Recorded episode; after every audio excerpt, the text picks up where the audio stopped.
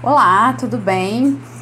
Eu sou a doutora Paula Trezena, eu sou médica psiquiatra e também trabalho com terapia cognitivo-comportamental. No programa de hoje eu vou responder algumas perguntas sobre relacionamentos. Eu recebi um assunto na caixinha de perguntas que me chamou a atenção, que teve uma repercussão muito grande. E basicamente o assunto é sobre relacionamentos, né?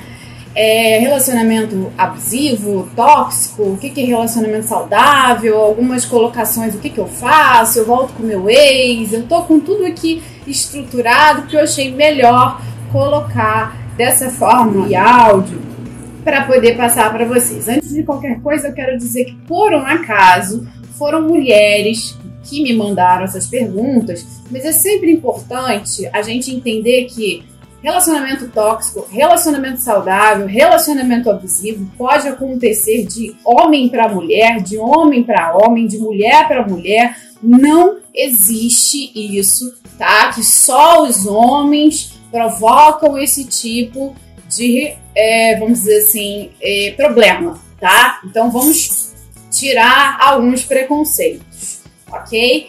E uma outra coisa, algumas coisas, claro, gente, tem uma diferença do que eu falo. Aqui é mais no sentido de passar informação. Então eu vou tentar trazer com uma delicadeza que é diferente quando eu estou tratando de uma paciente específica num consultório, né? Eu estou mandando esse, esse áudio e as minhas palavras vai, vão chegar num número muito grande de pessoas. Então acaba que eu vou não ser tão específica quanto eu sou no consultório. Mas vamos lá. Primeiro, a primeira pergunta foi assim: é, pessoas tóxicas demonstram sinais? Como identificar? Gente, é, pessoas tóxicas, o que, que seriam? O que, que seria isso? Geralmente, pessoas tóxicas, homens que vão levar a um relacionamento ou mulheres, normalmente são pessoas que não, vou, não estou dizendo que são todas, tá? Mas normalmente elas apresentam alguns transtornos de personalidade. Os mais comuns, narcisista, borderline e o anti, antissocial. Pode acontecer dessa pessoa não ter nenhum transtorno? Pode, mas é o mais comum, tá? Então, assim, como é que você identifica Primeira coisa, quando você inicia um relacionamento, a intensidade é muito importante. Aí eu acho que foi uma mulher que me perguntou, porque infelizmente na nossa cultura ainda está muito forte é, a, essa mensagem para algumas mulheres que é essencial que elas casem, que elas tenham filhos, e muitas encaram a solteirice, vamos assim dizer, como um fracasso, como se elas tivessem um cargo na vida delas que elas precisam preencher. Então, antes de qualquer coisa, você, mulher ou homem que esteja me ouvindo, relacionamento, falta de relacionamento, não é um status, não é um fracasso você não ter ninguém ali, tá? É simplesmente uma condição e que pode, inclusive, ser muito favorável dependendo do momento da sua vida que você esteja passando antes de qualquer coisa. Voltando ao assunto, que, que, como, né? Porque a pergunta foi: é, pessoas tóxicas demonstram sinais? Sim, demonstram. Em intensidade, como é que isso acontece? Aquela pessoa que vai te mandar 300 milhões de mensagens já de início, ela vai te fazer muitas perguntas, você vai começar a se sentir sufocado, mas é, pode, é, esse, essa intensidade ela pode aparecer de uma forma muito sedutora. E aí vai depender daquele ser que está recebendo, né, também, é como essa dinâmica pode se de desenvolver. O que eu quero dizer com isso? Se aquela mulher ou aquele homem, né, foi uma mulher que me fez essa pergunta, então eu vou falar. Se você, né, é que me fez essa pergunta, se você está muito carente, se você está muito vulnerável, essa pessoa, ela pode demonstrar essa intensidade já falando em, em, em casar e ter filhos, ou mandando presentes para sua casa, ou dizendo que foi a primeira vista Gente, isso pode acontecer, uma coisa à primeira vista, forte, pode, mas assim, é, é, quando você. O processo do, é, é, é do, do, se apaixonar, né? Que eu vou até chegar na diferença do se apaixonar e gostar, exige conhecimento. Então, se é uma pessoa que começa a declarar que ela está sentindo algo por alguém que ela nem sequer conseguiu conhecer, tem alguma coisa errada. E aí você pode ser um peixinho fisgado porque você tá tonta e você tá desesperada também, não querendo ter um relacionamento, mas simplesmente colocar uh, uma vaga na sua vida ocupada. O que é um relacionamento saudável? Bom, vamos lá. Primeira coisa, o que, que, que é um relacionamento saudável? Eu costumo fazer uma analogia com uma comida, né? E porque também teve essa pergunta junto aqui: como é que eu identifico que eu estou já num relacionamento tóxico? Então, vamos lá, responder essa. Como é que você identifica? Ela já entrou e aí como é que ela sabe? É muito difícil identificar, por quê?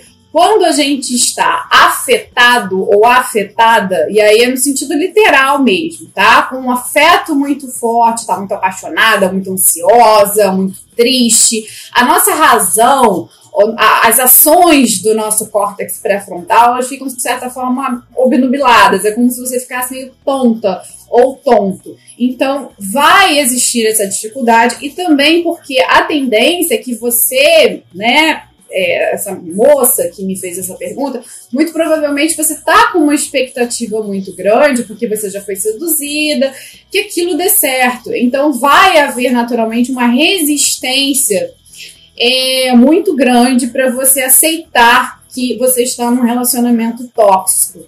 Tá? Você vai tender a, a, a entrar numa atitude de negação. Mas respondendo a sua pergunta, então talvez pessoas externas possam te ajudar melhor. Mas você está lá já, como é que você identifica? Voltando, eu costumo fazer uma analogia com a comida. Um relacionamento tóxico, como é que você percebe?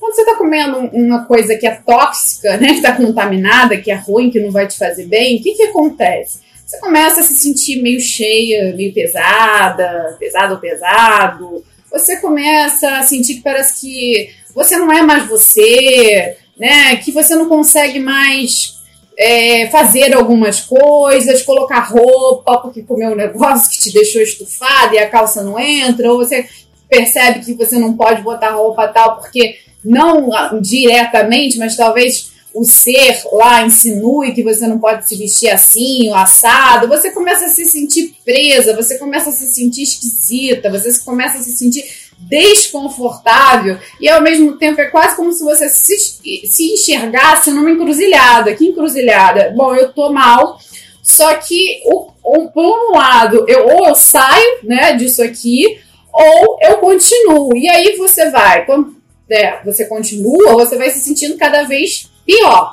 E quando você vai para o outro lado da encruzilhada de sair, o que, que vai muito provavelmente acontecer? Se a gente está falando de uma pessoa com transtornos de personalidade, você está inserida num relacionamento tóxico, essa pessoa não vai é, aceitar tão fácil assim, tá? Ela vai atrás, ela vai te perseguir, então você vai precisar também reconhecer sozinha né, os sinais que vão demonstrando que você voltou a ser você e que, portanto, aquilo era um relacionamento tóxico que você precisa sair, que você vai precisar de ajuda sim, tá? Muito provavelmente profissional, vai precisar de um psicoterapeuta, mas no mínimo dos seus amigos, das suas amigas, tá? Bom, mas a outra moça fez uma pergunta que eu achei uh, interessante, né? Ela perguntou assim: cultura do descarte, né? É, para quem serve na, e, e para que serve na prática. Do que eu entendi que ela quer dizer cultura do descarte, sendo bem direta, é, a cultura do descarte ela vai servir na prática para duas situações. As pessoas que realmente só querem um relacionamento sexual ou, enfim, uma coisa breve, não estão interessadas num relacionamento profundo, relacionamento, né, esse termo eu acho curioso, sério, e Sim, pessoas que possam estar querendo, vamos dizer assim, é, achar uma vítima para seduzir. Existem alguns traços de personalidade que gostam de simplesmente seduzir, de maltratar aquele ser. Tem uma coisa sádica, mas para isso existe, precisa existir o outro lado masoquista. Então, essas pessoas podem se aproveitar Podem, né? Mas na prática, antes de qualquer coisa, o que, que eu posso dizer para você? o que, que você quer, né? né? Você tem que ter em mente. Então, se você está incomodada com essa cultura do descarte que de fato está acontecendo, é, você tem que perguntar para essa pessoa, esse homem ou essa mulher, o que, que, o que, qual é o seu objetivo. Se o cara fala para você que ele não quer nada sério, você não tem o direito de falar qualquer coisa a partir do momento que essa pessoa começa a te tratar mal, tá? Então isso é um ponto importante. Outra coisa, é, ela fez uma pergunta aqui: é possível voltar a se apaixonar pelo ex? Como evitar? Bom, olha só, se esse ex, né, é, se esse ex-namorado foi você que tomou a iniciativa de terminar, é, eu acho que você primeiro precisa pensar, né, parar e refletir, bom, por que que eu terminei? E antes de qualquer coisa, uma coisa que é importante, as pessoas confundem. Pensar, você quer realmente esse homem ou você quer a sensação que esse homem proporcionou na sua vida e que agora você não está conseguindo ter sozinho? Você está entendendo? O que eu quero dizer é que muita gente ela se sente mais mulher, ela se sente mais homem e, é, e faz parte do processo do apaixonar, não do amar, do gostar.